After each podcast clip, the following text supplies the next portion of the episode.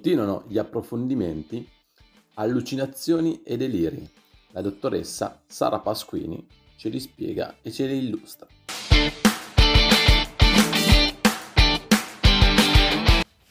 Allucinazioni e deliri.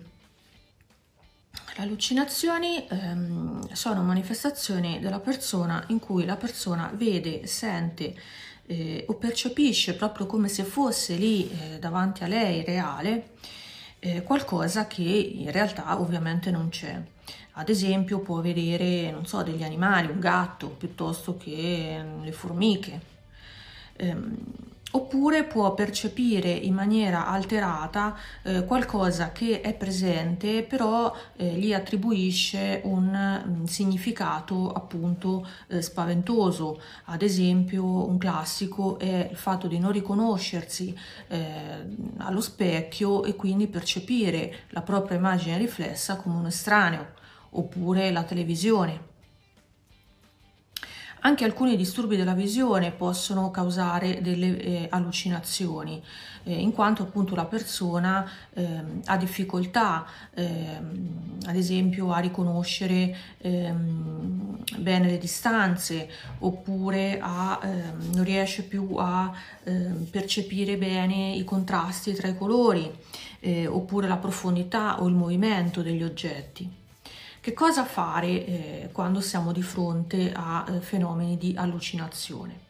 Innanzitutto eh, non dobbiamo fingere di vedere ehm, e di sentire quello che sta vivendo la persona.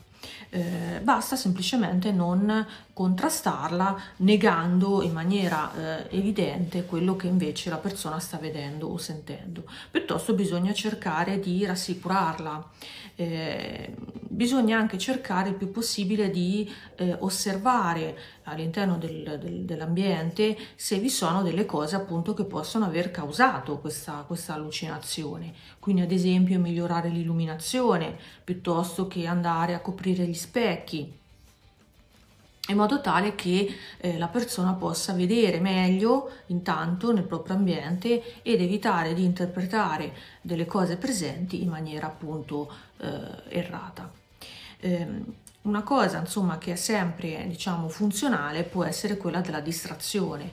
Quindi andare a distrarre la persona eh, cercando magari di proporre un'attività piacevole senza eh, ricorrere alla contenzione fisica.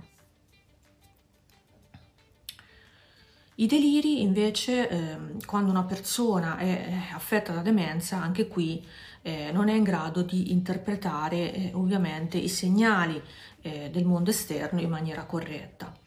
Eh, per questo vi possono essere delle convinzioni deliranti, ad esempio la persona può avere dei deliri di gelosia nei confronti del proprio partner, magari interpretando una breve assenza come qualcosa di assolutamente negativo, come un tradimento ad esempio. Oppure, questo anche è un esempio che molto spesso viene riportato dai caregiver, la persona non trova più un oggetto, eh, non, non, sa più dove, dove, l'ha, dove l'ha posto e eh, crede che questo oggetto sia stato rubato eh, da eh, persone, che possono essere magari la signora che viene a fare le pulizie piuttosto che qualcun altro. Questo perché? Perché il non trovare l'oggetto viene spiegato eh, attraverso appunto il fatto che qualcuno me lo deve aver rubato. Che cosa fare? Anche in questo caso non bisogna agitarsi, bisogna ricordare come sempre che eh, la persona non ci fa apposta e che questo è un sintomo della malattia ehm, la persona quindi ha difficoltà a interpretare eh, eh, determinate cose che succedono intorno a lui e mh, a volte questi comportamenti si estinguono anche da soli. Anche qui se possibile occorre eh, comprendere la causa e quindi magari cercare di eliminare la causa, non mostrarsi offesi o offendere la persona o eh, cercare di contenerla, quanto piuttosto mm, dimostrare un atteggiamento eh, accogliente, paziente e soprattutto rassicurante, perché comunque la persona si sente sempre confusa di fronte a eh, queste ehm, di fronte ai deliri e di fronte alle allucinazioni.